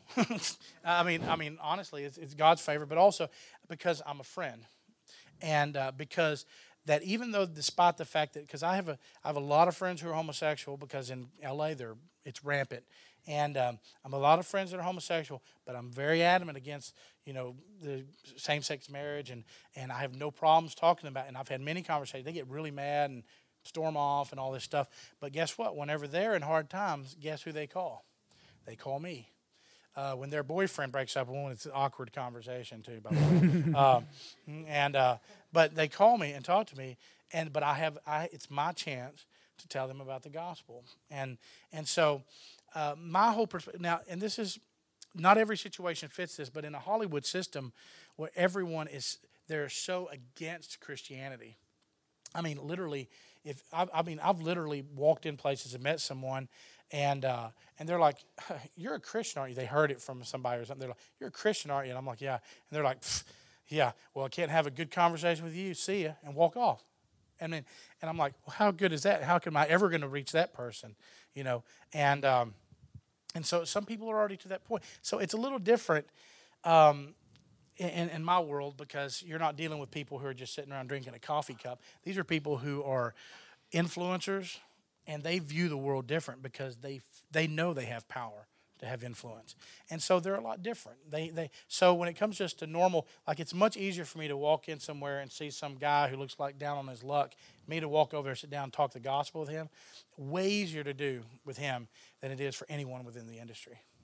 And uh, because they're just all jaded. I mean, very jaded, and um, and especially against Christianity with no re- no real good reason. None of them. I've yet to meet. Well, there's a few of them that have some good reasons, like they were hurt when they were younger, and they really hang on to that bitterness and that anger and that hurt.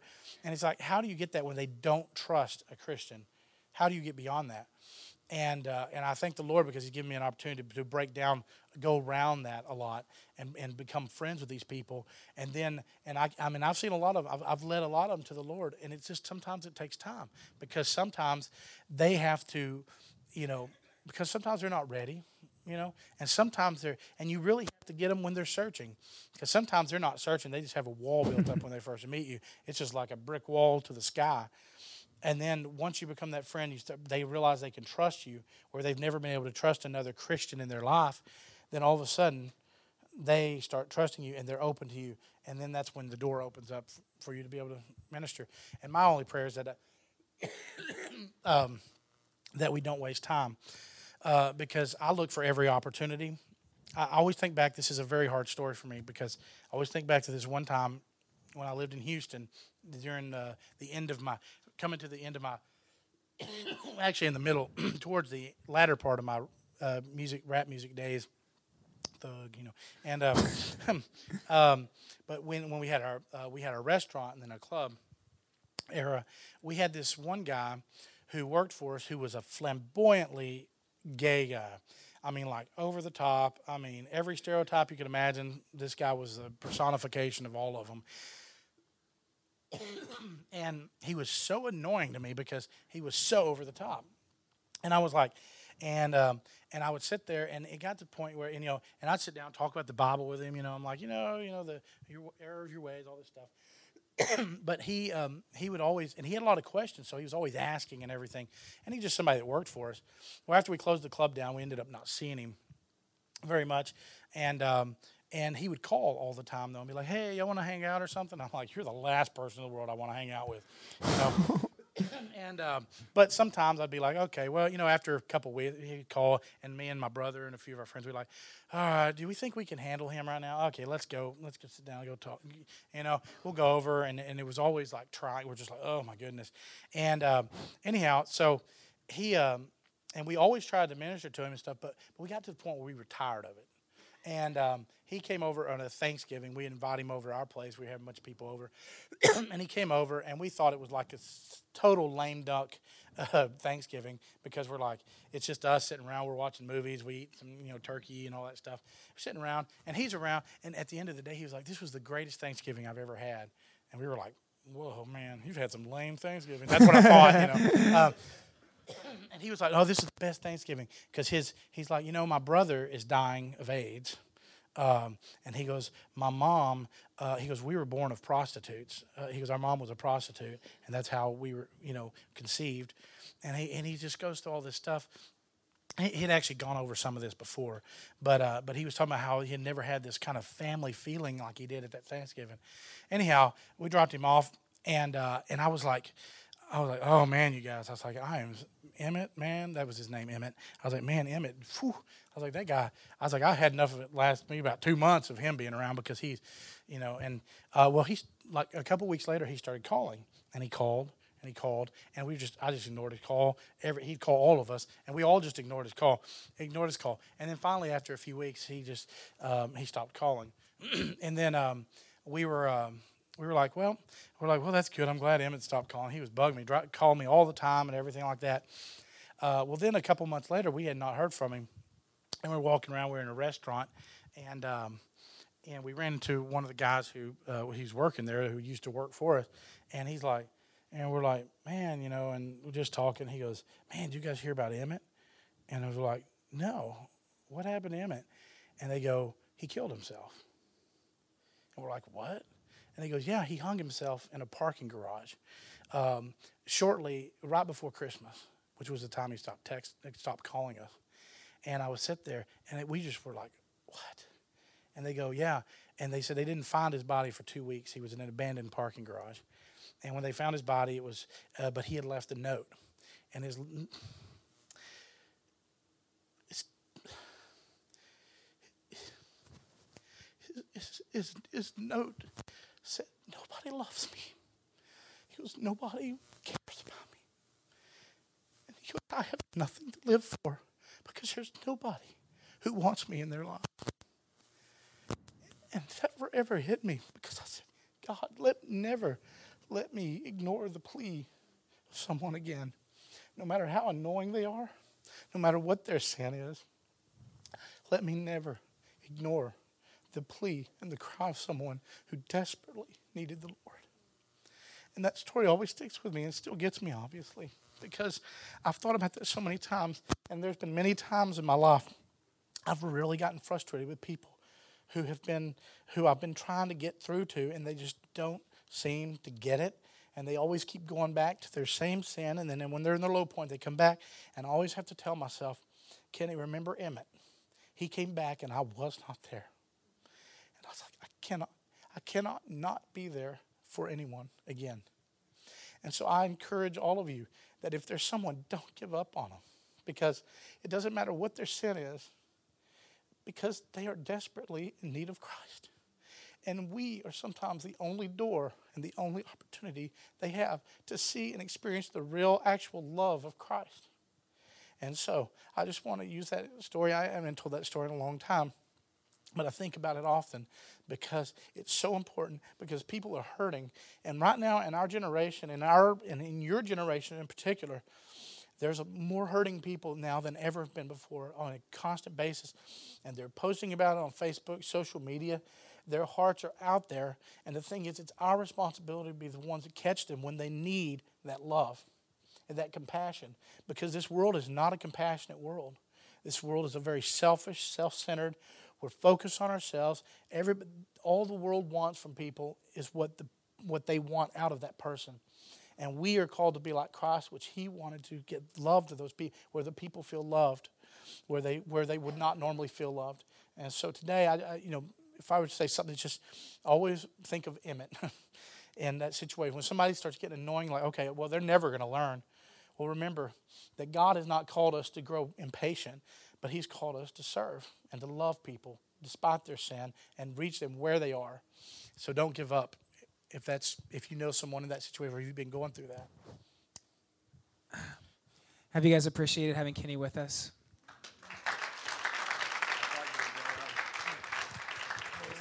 for You you you literally read my mind. I was gonna say if you had one thing to say to uh, uh, uh the Bible college here, what would you say? And I feel like you, you said that without me asking that. Um, we do have a few more minutes. I did want to open up for questions. I feel like you've given us more than enough. I could ask more, but like, I, I figure might be, there might be some pressing things after getting to know your person, your, your story, that there might be some questions that might want to just come out here. If you had anything else, we have a few more minutes just to talk to Kenny. Is there anything you would like to ask?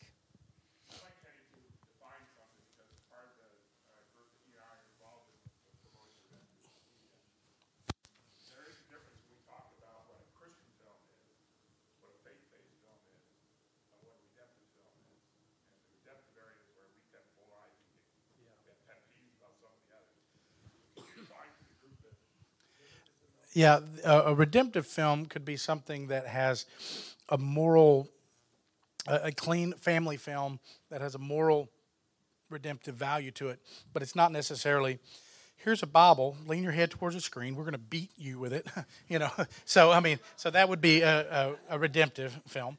Uh, and one where the end credits is like, come to the screen, give your heart to the Lord, you know. Uh, now, um, so God's Not Dead would not fit in that category. No, that would? would? that would not fit in a redemptive. That would fit in the Christian film category because it's a blatant, obvious Christian film, which are ironically the least evangelical films out there, because Christian films hit a Christian audience. Non-Christian people will rarely go see a Christian film, uh, and that's just factual. And so they, when the Christian film gets the big numbers and all this stuff, it's great that the church is rallying around these films and going to them, but they're not actually achieving their purpose overall. I'm sure there's some individual situations and circumstances, but you got to realize a secular audience is looking at. They're going and watching, you know, something like uh, Transformers or something. God forbid. But anyhow, don't get me on that. Um, um, Sorry, guys. Um, Yeah, you might have made some enemies Yeah, I right know, I'm- there. I'm like- they're like, "What?" Got some Shia LaBeouf Well, let me fans get in here. Yeah, somewhere. yeah. I like part one. The rest could all jump off a cliff if movies could do that. Uh, but um, but um, um, in in Christian film, you know, a non-Christian is comparing a Transformers to this movie.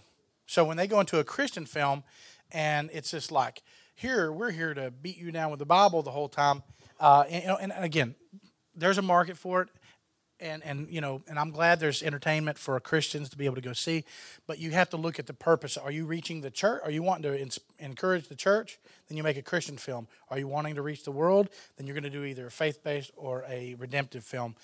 Redemptive is being more of the reaching. Faith-based still has a little it's kind of it's a, it's a Okay, so give us an example of redemptive. Would that be like Shawshank Redemption, or would that be Uh, like? Let's see.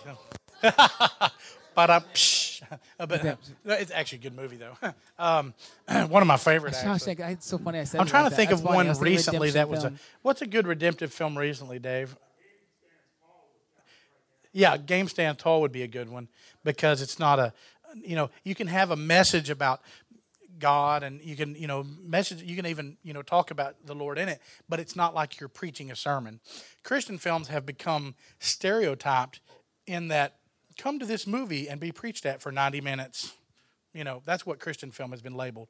So whenever you can break out of that and get to that, that uh, a redemptive would be a Mom's Night Out as a comedy. Mom's Night Out is a redemptive film. It has spiritual truth and message in it, but it's not it's not a sermon.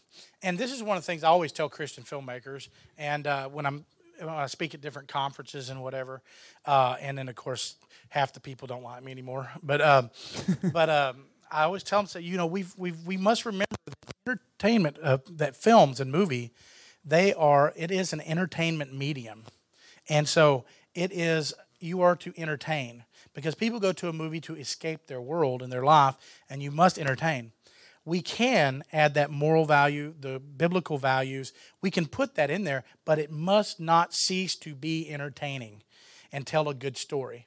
Because to me, I can watch a movie like, oh man, what was that movie I was just thinking of the other day? Um, uh, okay, I, have you ever seen Book of Eli? Anybody seen this movie?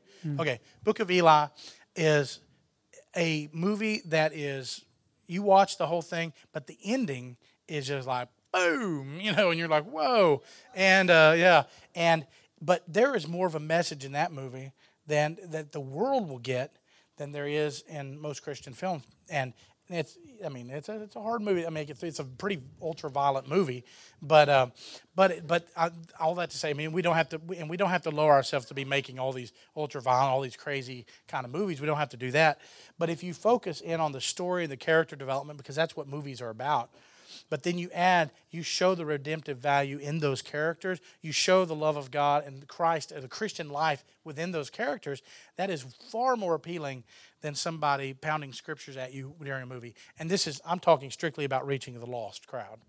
Um, I want, there's gonna be some. I, I'm gonna push back. I want to. I want to push back because there's some that are gonna be in here. No, like some are gonna say like God's not dead. You would actually get a gospel message out of that. You might actually understand some of the arguments for Jesus and being a Christian. Um, but Book of Eli, like I mean, it's a cool thing, but you don't have to go away grasping anything more about God or Jesus in that. Right. Well, thing with a, uh, God's Not Dead, like that movie, and I know the guys who made that movie, and um, you know they did a great job. The marketing campaign, they did everything on it. Great. Uh, here's one of the issues that we run into with with a lot of Christian films. They always circle back to the exact same topics in every film. Uh, somebody's always dying of cancer you know, and I'm, I'm, I'm sorry. I mean, but in all Christian, I mean, I mean, most Christian films that are dramatic, somebody's dying of cancer. Matter of fact, one of my friends who's a writer didn't realize she had just written a film that was being produced at the time. I was telling her, I said, man, I said, I'm so sick of Christian films having uh, cancer patients dying, you know, people dying of cancer. Uh, only the joy of the Lord, not the depressing of the Lord, you know. And and then my brother's like kicking my leg. I'm like, what are you kicking me for? And then afterwards, he's like, dude, she just sold a script that was about a can- boy with cancer dying and, and it's getting made right now. And I was like, no, thanks. I said, could have you told me that before we went in the meeting? You know, I always go on my rant about cancer patients, uh, you know, and uh, in movies. And, uh, uh, you know, and, and, uh, and so, I mean, um, and, and because you know, actually, I, I even make a joke that that when the the movie um, Son of God came out in theaters, I didn't bother going seeing it because I figured they just make Jesus die of cancer instead of the cross. No. sorry. Bad. So, so Well- anyhow, whoa, wait, well, yeah, well, well, well, well, well knowing well, that like but- cancer is a relatable topic, a lot of people go. But through. yeah, you've shown your sensitive heart. We understand that. Yeah, yeah, so yeah. for you, like you're talking in yeah, film way. I'm talking strictly film related, by the way. But uh, the problem is, well, in the Christian world, they, they get they get certain topics and they just beat them with a beat them like a uh, what what do you beat? I forget what that thing. Dead horse. Thank you. I was like, there is something you beat to death. Uh, uh, and uh, I'm from Texas. I should know that about a horse. Um, but um, but yeah, so that's that's one of the things is so in here, and I think it goes back to what Tarantino said. As a Christian film, uh, it's about thinking of the content and the stories that you're trying to tell. Focus on telling a story that has a redemptive value more than preaching a sermon, um, because Jesus spoke in parables, uh, and you know he got his message across in stories. And when you look at that, I always tell people, some people look at me cross, but I, I think, I'm like, if Jesus were walking the earth today, I think he would be a filmmaker because he loved to encapsulate the purpose of his message within a story. And that's what he always did. That's what parables are. They're just little little short films of what what he was explaining. And because the reason why is because an audience can relate to a character in a story better than they can just being told they're doing wrong. Uh, if somebody's watching a character experience something, they're like, wow, that's like me, that's like me, and there's redemption for that character, they can relate to that character and they can, maybe there's redemption for me. You know, mm-hmm. and that's exactly the way Jesus told stories. That's what Jesus did all throughout the Bible. You know, instead of overpowering them with all this, this, these crazy thoughts, all this wild stuff, he just went in. Here's a story. Here's what I'm trying to. And he would say something. They'd be like, "Well, I'm confused." He goes, "Well, here, let me tell you a story." and he'd always break it down, and tell them a story, and then they're like, "Oh yeah, I get it." You know, and so that's to me is is filmmaking so we've done redemptive and Christian. There's religious in between there for you. Was there a third category? There's a faith based, Faith-based. which is kind of the mixture of the two, where it's not so much where it's just all uh, like a sermon being preached, and it combines the faith, it combines the redemptive value and the faith. It's a little heavier on the on the biblical side, like as far as saying scripture and stuff in there, but it's not to the point that it literally like an example or the um, what's that movie fireproof like there's a there's like a 10 minute scene in Fi- fireproof where they're walking along and they're just he's like well you know the bible says this this this and the bible says this this this. That is a christian film because instantly in a and, and this is something from from years of working in this industry i know how an audience thinks especially a secular audience is once you start doing that their brain clicks off. Oh boy. And then it doesn't matter what the rest of the movie was about you've lost them right there because you're trying to the, the, the you're trying to uh, to reach them if they have not already related now if they're if they have related to that character then you have a better chance of reaching them so christian film is i'm not saying christian film is a bad thing and should not be made i'm just saying know your audience who you're trying to reach Like my problem with a lot of Christian films is the, quality the quality is a big thing Yeah, like acting and production. Do you think there's any hope for like a better? Man, uh, tell me about it. I harp on that one a lot too, because um, the problem is, is um, uh, it's it's coming down to like the Erwin brothers who made um, October Baby, and then they made Mom's Night Out. They're friends of mine. I know them, and uh, I thought it was a weird stretch for them to go to comedy uh, from doing October Baby. For those who don't know, comedy is the hardest genre to make in film. Period, without a doubt. It's very difficult because comedic timing is difficult, even for hilarious guys like me. Oh, uh, but I'm scared of comedies, um, and. Uh, but but like those guys, they have a really good eye and they have a really good. They can really tell a good story. They did a great job with October Baby, um, and Mom's Night Out. I thought was entertaining and it looked good and everything. The problem is there's as Christian filmmakers, and I run into this a lot, and this is one of the things, again, a touchy issue. I step on everybody's toes at media conferences. Um, I always tell them, I hope you're wearing steel-toed shoes. Um, but um, the the one of the things is that in the Christian world, we have this idea that we get called into something, and there is nothing that's going to change my mind because God called me to be a filmmaker. Well, yeah, but you're a terrible filmmaker. You know? And i mean and i mean you know and that's the honest truth. I mean because it's kind of like um, what i was talking about yesterday how I, I had music you know music and then there was the television world. I had these two worlds. Well you know had i gone down music route maybe i would have done all right but would i have been effective for god going down the place i was called? You know? And the problem is i think christians as a christians we have a tendency to confuse what we really like oh i like movies i like movies. Yeah but you're called to be a pastor or a preacher. Why are you making movies? Because you like them? Is that really what you're so you're going to go and you know I, I just tell people pray. Make sure that god has actually called you to do you know what you're doing because you don't want to miss your whole purpose in life because you like movies i want to be an actor you know and um, it's like yeah well you can act. So i mean I, you know and honestly i mean i've had to say that to people and they're uh, and that's one of the problems like with christian film another thing that comes into the acting issue is they're like johnny wants to be an actor. It's like yeah well johnny is apparently not an actor so go get someone who is. And they get on this because they're thinking oh wow you know uh, i can go over here and and because I'm a real stickler on acting, because when it comes to acting, they've got to be believable.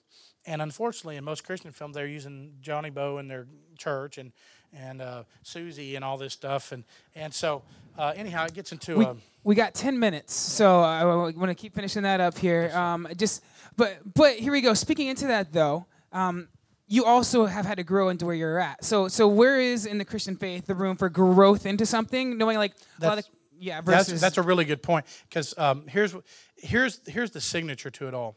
Because I always I love it when people are breaking in, and it's okay to start in and be not you know not looking like you know you're a gladiator or something. That's okay. The thing is, every time improve upon your craft. Improve. The problem is whenever you see no improvement. There's one filmmaker I know who is like the icon of the I'm not going to say who he is, uh, but he's an icon of the Christian film world, and he's been around for 30 years, making them back in the 80s. But I'm like, dude, your movies still look like they were made in the 80s, man. You know, I'm like, how could you be making movies 30 years and your movies still look the same? That didn't even make sense to me.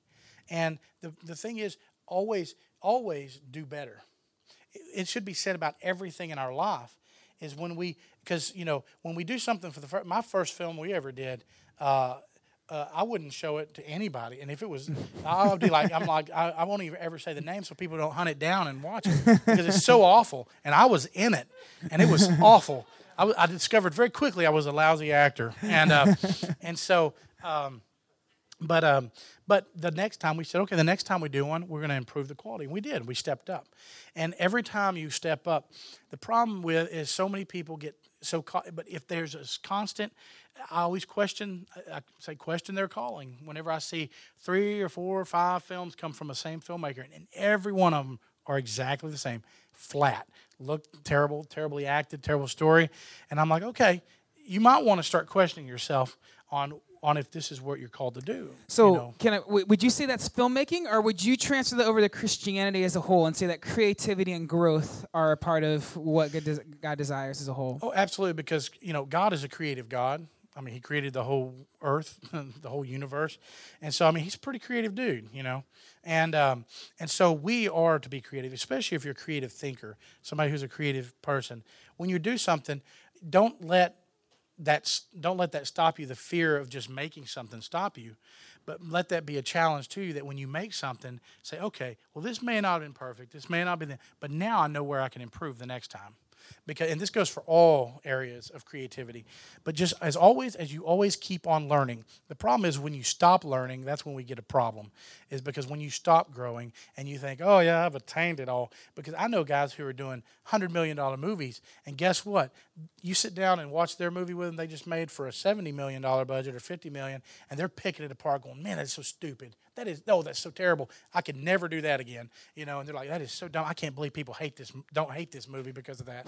You know, and but they rip it because it's not that you sit there and rip it apart, but you look at where you can improve on. Because if you, you life is a continuation of improving upon what you've done before, and God's built that within us. We are to be creative, but also just keep continuing to build and build. So I don't discourage him. I always tell people, go out. If you want to be a filmmaker, go do it. Go make two or three films, you know, short film, and uh, Go out there, do it. But every time you do one, improve it a little bit the next time. Nobody expects you to be perfect. I mean, we still don't make perfect stuff. Like I can watch a Veil of Tears and I rip it, you know, apart fifty different ways. Because I'm like, oh man, never doing that again. Oh, I hate how that cut's done. You know, which which is probably good for for the artists in here to hear as well is that I would say I, I've heard that with authors, in, but even with filmmakers that even when you finish the book, it doesn't feel com- com- completely complete. You could revise it all the time. There's a time to just send out what you have, knowing that it's never going to be fully done, or that even afterwards, there's things you might want to change about that. Oh yeah, and that's one of the things is you always have to have a stopping point. That's where I always say deadlines are good. If you don't have a deadline, Oh, that's why there's school. Woo, deadlines. yeah, All right. Um, how much longer are you here for on campus? uh, I'm here today and I leave in the morning. So. So if you're wanting to catch up with him, um, spend time with him today. Kenny Saylors is here, and you've gotten to know him a little bit more and hear some stories. I think I'm not sure what you're doing for lunch or dinner, but you should be around here. I, I, did, I did invite him to hockey. I'm not sure if he's going to get out there or not, but I feel like he needs to have the Kingswood hockey experience. I've never been to a hockey game. Can you believe that? Someone should bring him coffee and an extra coat. Um, and so, really appreciate. I only have one. So Yeah, like, I had to buy this one. or blanket, something. So, uh, thank you guys so much. We're let's thank him again one more time for what he's doing and Thank you being here.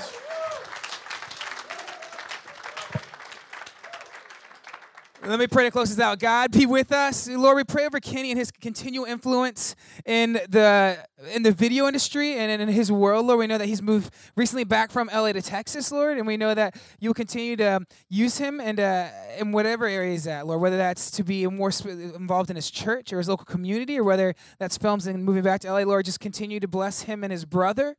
And thank you so much. hoping to be blessed even while he's here. And we thank you so much for the stories we've heard. We praise you for how you changed lives and stories he told about you doing things. You are real and you're alive. And we just also just pray you continue to allow him to be a strong brother and preacher of your message as he has been. So we thank you for his long-standing perseverance and example. In Jesus' name, everyone said, Amen. Amen. Have a great day.